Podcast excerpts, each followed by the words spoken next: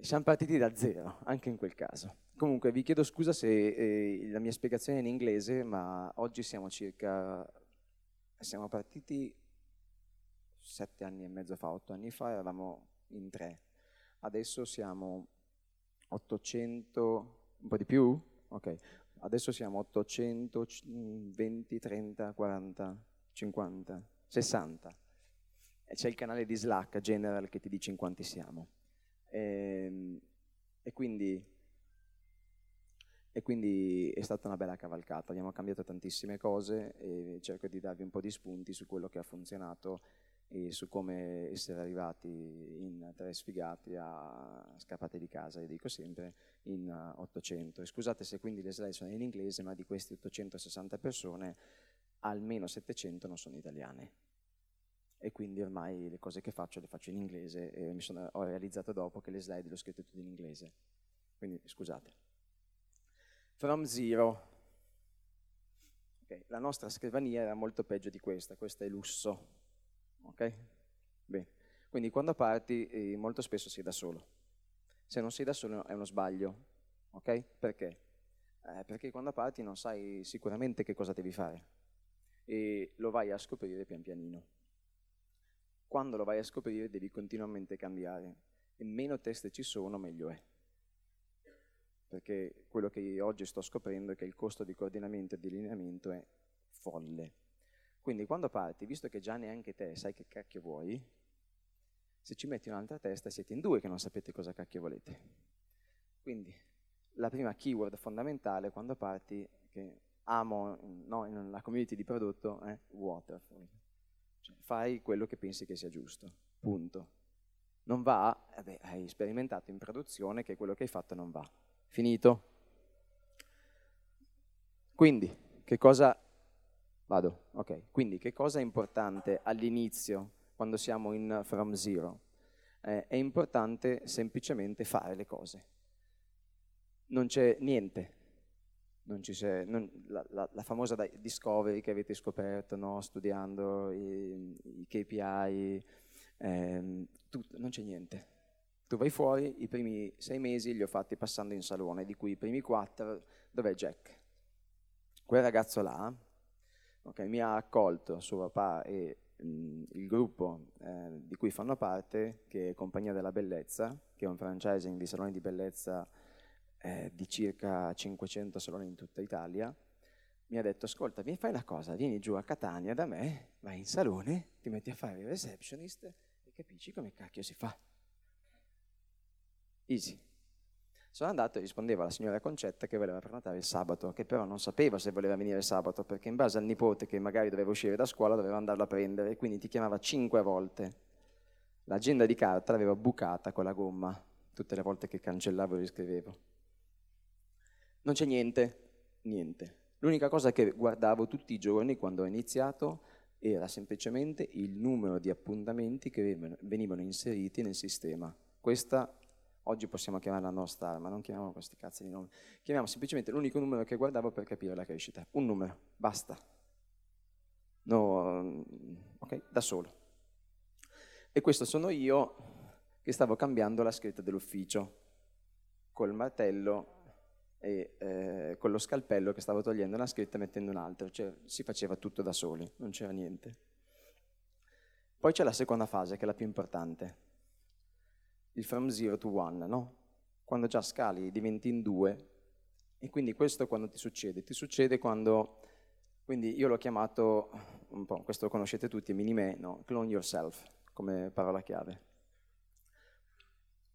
Ti succede quando tu inizi ad avere 3, 4, 5 sviluppatori, quando c'è potenzialmente anche il tuo CTO, quando inizi ad avere un pochino di visione su quello che stai facendo, ma le cose iniziano ad essere troppe e soprattutto quando hai capito che il prodotto sta funzionando, che lo usano. Potenzialmente, cosa buona, io non l'ho fatta, mm, perché l'ho fatta implicitamente, è stato di capire che il valore che io stavo dando come prodotto era superiore al costo di acquisizione che io avevo per quel tipo di cliente. Implicito l'ho fatto, eh ragazzi? Tirato sul dito e ho fatto così. E chi devi cercare? Devi cercare una persona che abbia la tua stessa grinta, che sia la tua coppia, in piccolo, che magari ha le stesse ambizioni, le stesse aspirazioni, che probabilmente ha fatto qualcosa di imprenditoriale, che potenzialmente ha fallito e che ha soprattutto una grande voglia di fare bene. L'orizzonte temporale si naviga a vista. Non voglio sentire... E questo vai avanti per almeno un anno e mezzo, eh? quindi in un anno e mezzo non c'è una cacchio di roadmap. Non esiste Due anni la roadmap te la sogni. Ok? La cosa importante però è stato iniziare a non fare l'hiring sul mini-me, chiamiamolo così. È facile, lì devi avere il culo di trovare la persona giusta. Ma è l'hiring dei tech. Quindi tutti i tech ho fatto hiring all'inizio personalmente, dove sì, li facevo vedere al mio CTO per la parte più tecnica, ma tutta per la parte di capire se questa persona poteva farcela nella sfida, di capire la sua motivazione, la facevo io. Io facevo tutti i colloqui iniziali, sapendo che questa persona tecnicamente era brava, adesso vi spiego come, e poi passavo l'ultima fase al mio CTO. Questo perché? Perché hai creato una cultura che alla fine il tuo team non è un team di prodotto all'inizio, ma è un team tech, che sono tutti come te. Questo è, è, è fondamentale. E l'ho fatto con questa, questa se poi Marco vi gira le slide, è una uh, query di SQL che è fatta per andare su Stack Overflow, eh, qua se c'è qualcuno di HR non mi copia le mie, le mie tecniche, eh, vai su Stack Overflow, metti il linguaggio che tu hai bisogno,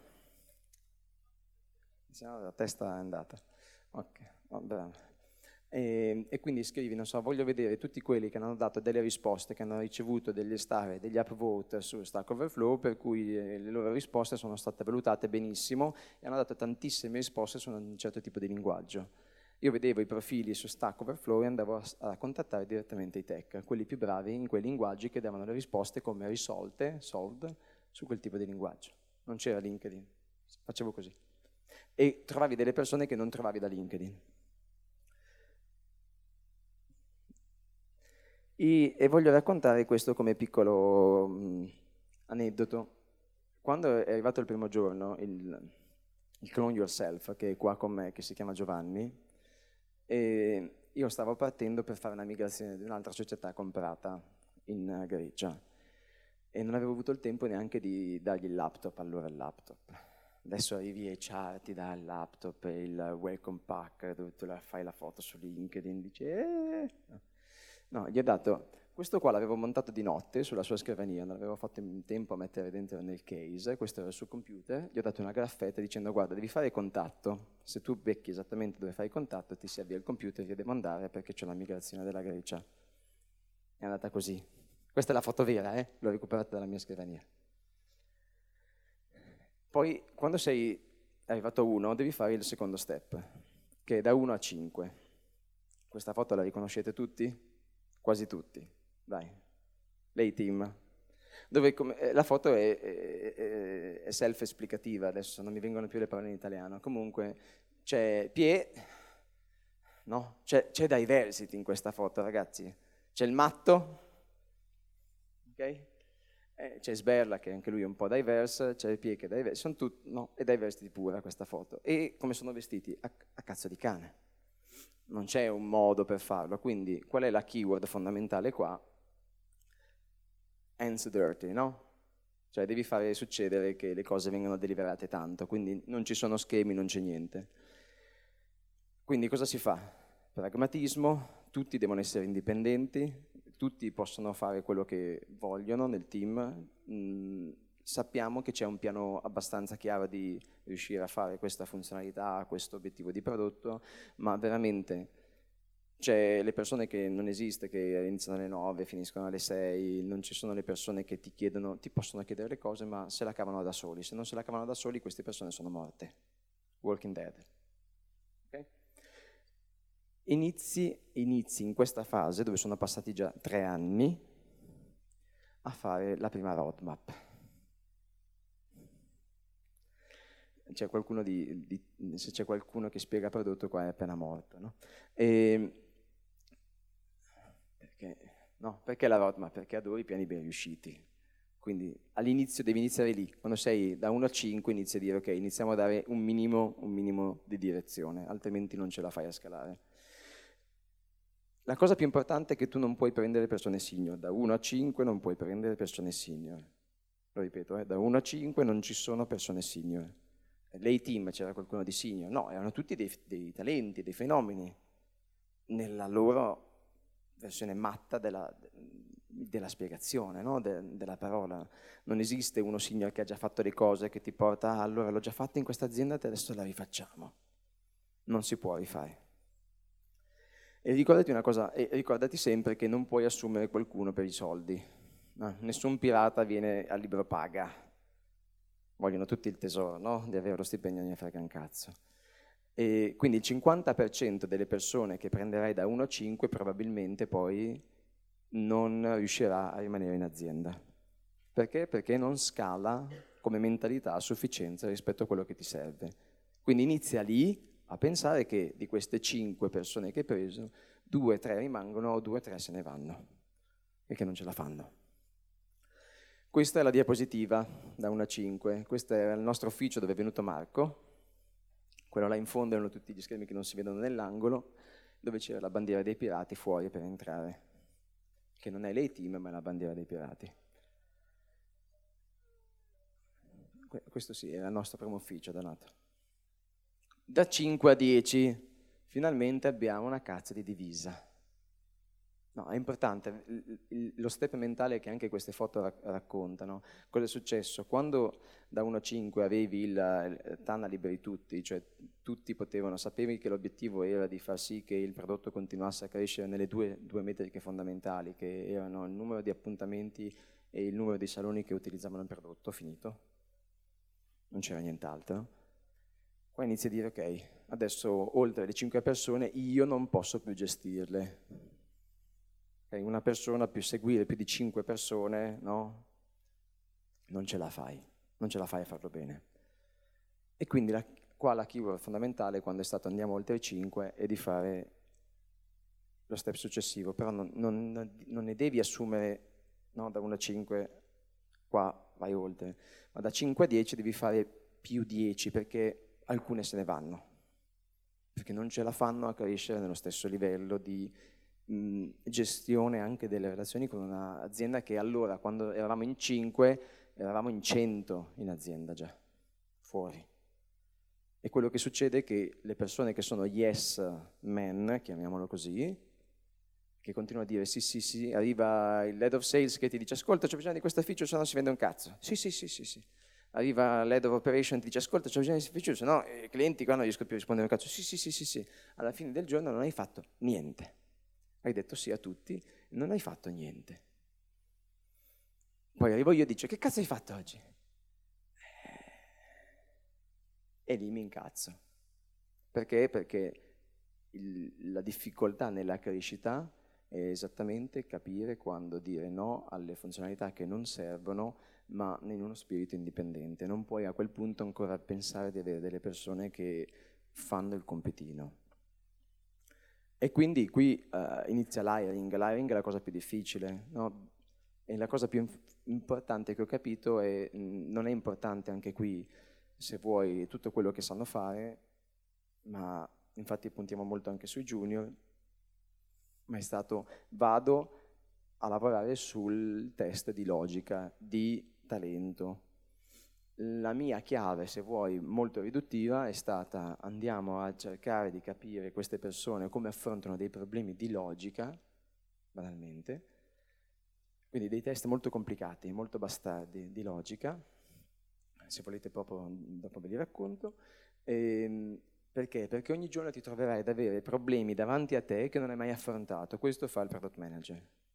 E non puoi cercare su Google la soluzione, non c'è se no vuol dire che sei uno stronzo che sta copiando da qualcun altro. Non funziona. Stai facendo copie di qualcun altro che vince. Se, sa, se stai usando la strategia, di, la strategia di qualcun altro, tu sei destinato a essere quello che segui.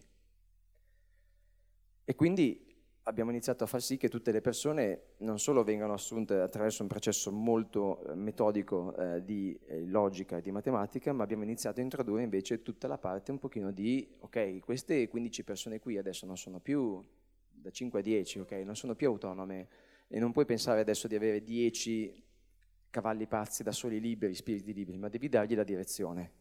E quindi abbiamo iniziato a dire, ok, iniziamo a fare coaching, iniziamo a fare degli strumenti perché loro sappiano esattamente dove andiamo. Non, non so se li conoscete, si chiamano comunque degli strumenti di strategia, se vuoi, a un pochino più basso livello, dove hai una pianificazione mediamente a 6, 9, 12 mesi, costante, rolling. Okay. In, in, Amazon ci sono alcuni documenti del genere che fanno ogni semestre che chiamano P1 o P2. Potete andarli a vedere. La cosa fondamentale è per il ruolo di il founder.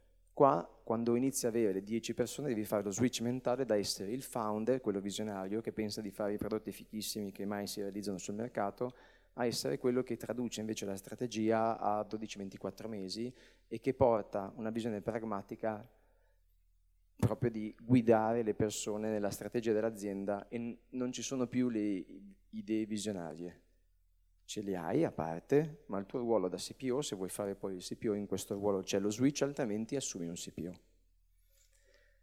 E questa è la diapositiva in questo momento, per dire che anche noi avevamo le divise, discutibili, ma ce le avevamo. Questo è il team delle nostre 10, 10-12. L'ultimo, da 10 a 30, perché vi dico la verità, oltre a 30 PM, qua parliamo di PM, non di azienda, 30 gestisce un'azienda di 800 persone più o meno, puoi farlo. Oltre a 30 non ci sono ancora arrivato, perché ve lo racconterò in, in, uh, più avanti.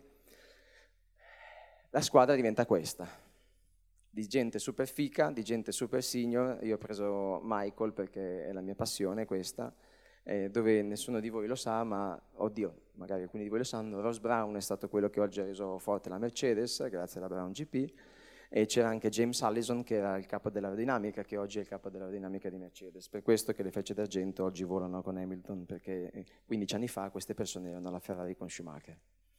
Quindi una squadra con i controcoglioni.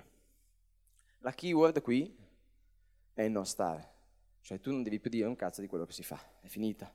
Il tempo bello dove dicevi tu facciamo questo, vai, buttati, non è più questa.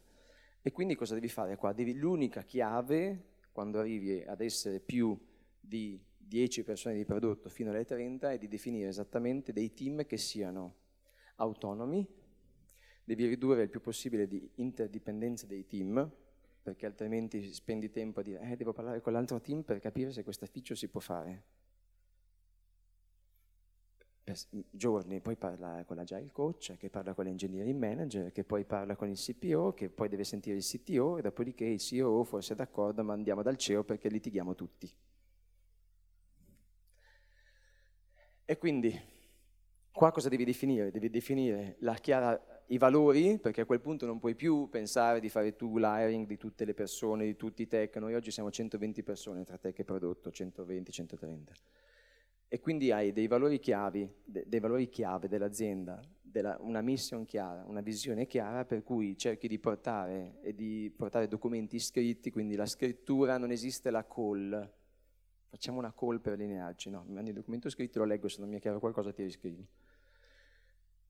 E quindi la cosa fondamentale qua è stato di lavorare su come riuscire a creare un team, la topologia dei team di, che lavorano tutti insieme affinché un team abbia una direzione chiara e che iniziamo a non avere la domanda, ma questa cosa qua la fa il tuo team o il tuo? No, perché sai, è un po' metà metà, allora potremmo fare che un po' la faccio io, un po' la fai tu. E quindi il, il concetto è di divide ed impera. E questo è un po' il, il concetto della clip del, del, mio caro Giovanni che dalla graffetta che aveva no, oggi è diventato uno degli of product ed è uno dei nostri prodotti. Quindi c'è stata la crescita, c'è stata l'evoluzione e quali sono il finding? Il gnocco fritto e keep calm il gnocco fritto, quella ci stava come... perché la, la cultura ti rimane sempre, quella non la perdi. Quando arrivi a questo livello hai le tre C che per me sono appunto culture, eh, coach e communication, per cui devi lavorare più su questo. Non parlo più di feature qua. Yes, ho quasi finito. Calcio, devi definire esattamente quello che ti aspetti dalle persone affinché HR e tutte le altre persone vicino a te adottino la stessa tipologia di mindset quando assumono. Coach eh, qua è fondamentale perché non è più eh, sai fare SQL o non sai fare SQL, sai fare data analysis o no. Qua devi andare oltre a far sì di risolvere anche i conflitti che si generano attraverso le persone. E c'è il mio team che il mio engineering manager ha fatto una cosa brutta perché mi ha detto che non si fa. Queste sono le normali discussioni che ci sono nel team tutti i giorni. Communication. Il meeting si toglie, prima regola. Seconda regola, è molto importante riuscire a dare al team l'obiettivo di riuscire a essere predittivi di quello che si fa. E più team aggiungi, più la, la, predic- la per predire ciò che riesci a deliberare è più difficile. Quindi questa parte di communication è fondamentale perché altrimenti se uno capisce meglio e l'altro capisce per, la feature non esce mai. E, e, quindi ci vuole molto molto lavoro, soprattutto pensando che io lavoro e voi potete lavorare in sei lingue diverse, dove quello che dico io magari in inglese lo capisci diversamente. Questa è un'altra barriera culturale quando arrivi ad avere una complessità non solo di tante persone ma anche tutte diverse, anche di diverse aziende. E ricordatevi sempre, chiudo con i findings, se vengono da HR, non so se è qua HR, ma di là so che c'è HR sicuramente. Bravo questo PM, eh? bravo. Non solo lui, infatti tutti facciamo un 3 per 2. E se vengono da te e ti dicono eh, non, non, siamo in, non siamo a sufficienza, ci servirebbero più persone, tu dici bene, è così che devi lavorare. Se non vengono da te per chiedendoti più persone è un problema, siete in troppi. Perché vuol dire che non hai la capacità di riuscire a capire, di prioritizzare A rispetto a B, perché puoi fare tutto. Mentre se tu hai la scarcity, costringi le tue persone a decidere se fare A o fare B. E chiudo con quello da non fare. Quando diventi grande, quando sei da un team di 10-30, ti dimentichi il core business. Iniziamo a fare Amazon uh, Grocery, iniziamo a fare Amazon uh, Go, iniziamo a fare tutte queste. E poi ti dimentichi che c'è la supply, che se il magazzino non spedisce da fulfillment non fai un cazzo. O ancora peggio, se AWS cade, tutte le tue revenue sono finite. Due, la cosa fondamentale è non puoi pensare di costruire una pipeline di hiring, quindi me la prendo con quelli di HR dicendo non, non possono essere, me la prendo nel senso positivamente, non possono essere loro a risolvere i vostri cazzi di hiring. Dovete pensare voi di assumere le prime persone, di continuare a fare questa cultura di hiring. Loro sono a supporto, ma un discorso è fare hiring di tech, che è diverso, un discorso è fare hiring di sales, ma non puoi pensare di fare hiring di product manager tramite una pipeline. E poi ricordatevi, quando siete in così tanti, purtroppo non è più lineare, quindi non puoi, anche qua devi contare all'interno di tutta la parte di strategia e di piani, che più product manager metti, meno di per sé di feature escono. E l'ultima, non puoi pensare di non avere la cultura dello 0 a 1. Quindi se sei diventato grande a quel punto con 10-30 PM, non puoi avere tutti quelli senior adesso, tutti quelli bravi, tutti quelli che vengono da Amazon, tutti quelli che vengono da Facebook, eccetera, eccetera, perché non sanno fare da 0 a 1. Quindi i pirati che hai dentro comunque li utilizzi poi per dare a loro il compito di lanciare tutti i prodotti nuovi di diversificazione che tu farai nel futuro. E Marco ha detto la frase che chiudevo dicendo ciò che ha funzionato per me innanzitutto non è detto che funzioni per voi, ma la cosa più importante è che cosa, quello che ho fatto io prima non è quello che funziona oggi, quello che sto facendo oggi non funzionerà sicuramente domani. Grazie.